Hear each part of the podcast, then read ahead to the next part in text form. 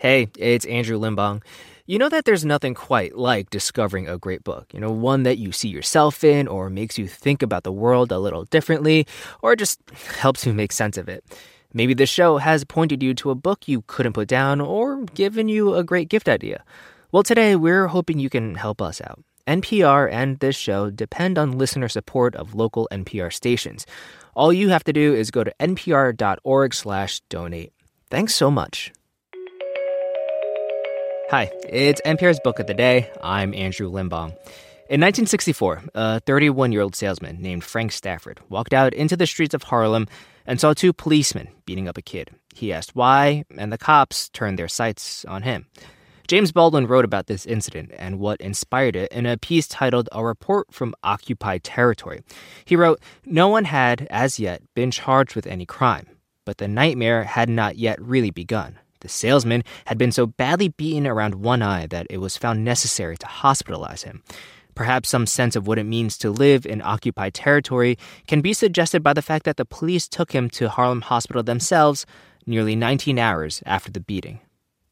That piece was a key bit of inspiration for today's author, Kwame Alexander, and his book of poetry titled Light for the World to See. It's a lyrical reaction to the murder of George Floyd and everything else surrounding it.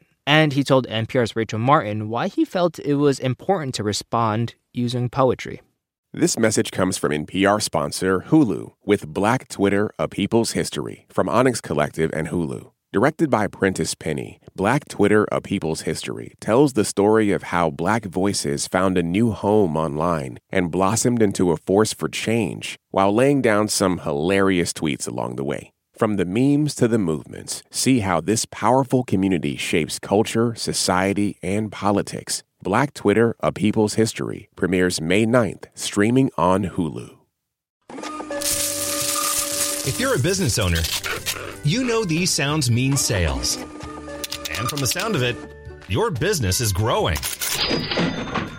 Whether you're fulfilling orders from your home office or warehouse, Stamps.com helps you stress less about mailing and shipping and spend more time doing what you love most. Listening to ASMR. I mean, growing your business. But as you grow, so does the need for efficiency. Stamps.com simplifies your shipping and mailing process. Import orders from wherever you sell online Find the lowest rates with the fastest delivery times. Instantly deliver tracking updates to your customers.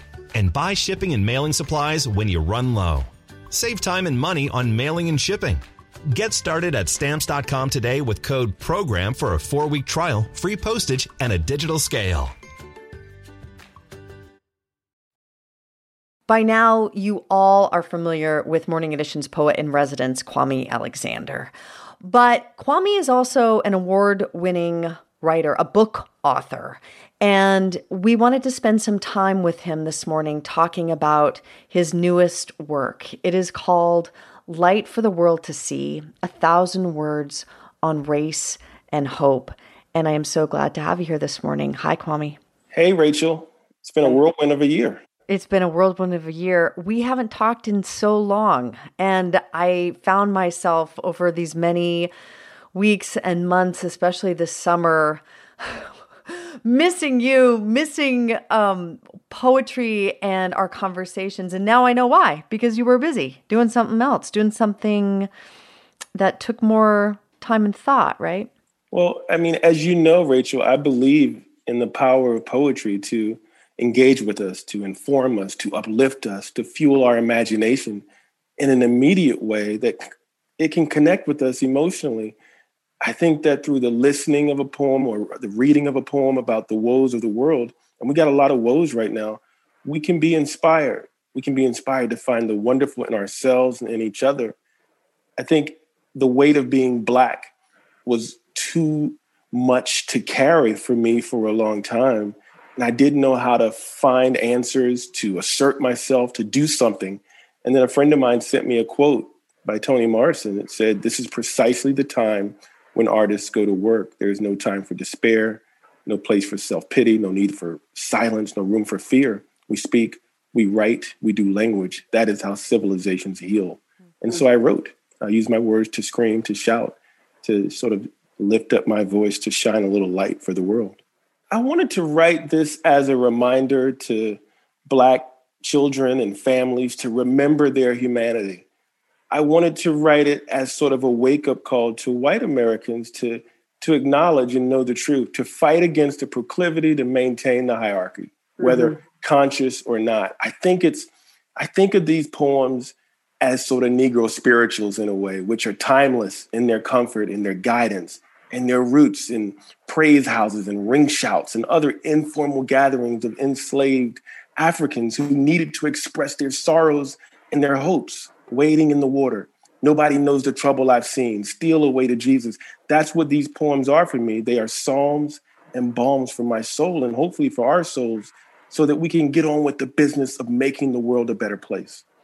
You wrote on the, the back, on the book jacket, that this is in the tradition of James Baldwin's A Report from Occupied Territory. And I sat with that work over the weekend, read James Baldwin's words, and it is eerie. Eerie doesn't really do it justice, the parallels to this current moment. What did you see in that? How did it help you understand what you needed to write right now?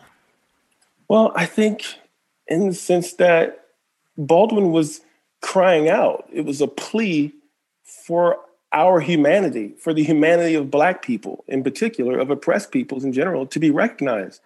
I don't know if I'm writing a plea more so that I'm sort of making a demand and that I'm saying we've got to reclaim our own humanity and cannot allow ourselves to be defined by other people. The wound, the wound has been here. The wound has been here since since Africans first arrived on these shores these episodes of police killings and brutality, you know, they've existed for 400 years. I wrote this to remind us of the tragedy, Rachel, while also showcasing the triumph. The only way, the only way for us to do things better in the future is to understand what we did wrong in the past. I do think that we are at a critical boiling point of resistance in America. And you see whites and blacks and, and all Americans coming together to stand up for what's right you know, we've got to all say that we're fired up and we can't take no more. And I think that's what that's what's happening. This is a collection of three poems, and I wish we had the time for you to just sit and read them all. But if you could just read the closing poem for us. This is for the unforgettable, the swift and sweet ones who hurdled history and opened a world of possible the ones who survived America by any means necessary, and the ones who didn't. This is for the undeniable, the ones who scored with chains on one hand and faith in the other. This is for the unflappable, the sophisticated ones who box adversity and tackle vision, who shine their light for the world to see and don't stop till the break of dawn.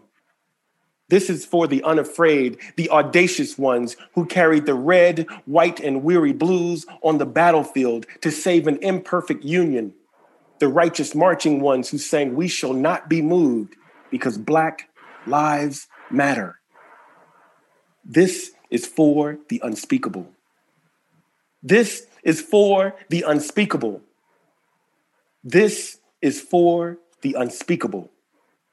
This is for the unlimited, unstoppable ones, the dreamers and the doers who swim across the big sea of our imagination and show us and show us the majestic shores of the promised land.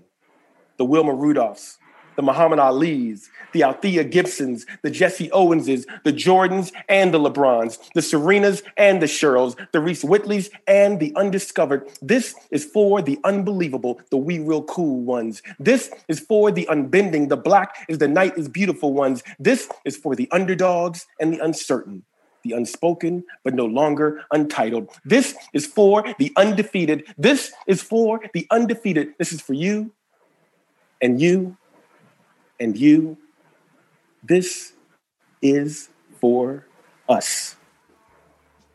That was The Undefeated, a poem from Kwame's new book, Light for the World to See A Thousand Words on Race and Hope.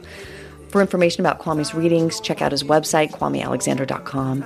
My friend, thank you for this. Thank you for listening, Rachel. Thanks for listening, and remember, visit donate.npr.org to support your local NPR station today. And thanks.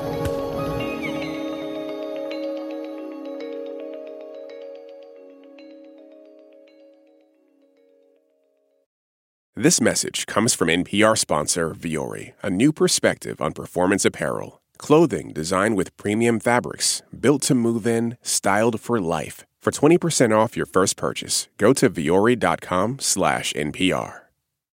Support for NPR and the following message come from IXL Learning. IXL Learning uses advanced algorithms to give the right help to each kid no matter the age or personality. Get an exclusive 20% off IXL membership when you sign up today at IXL.com/NPR. What does it mean to be black in America? In NPR's Black Stories, Black Truths, a collection of stories as varied, nuanced, and dynamic as black experiences, you'll hear it means everything. Search NPR Black Stories, Black Truths wherever you get your podcasts.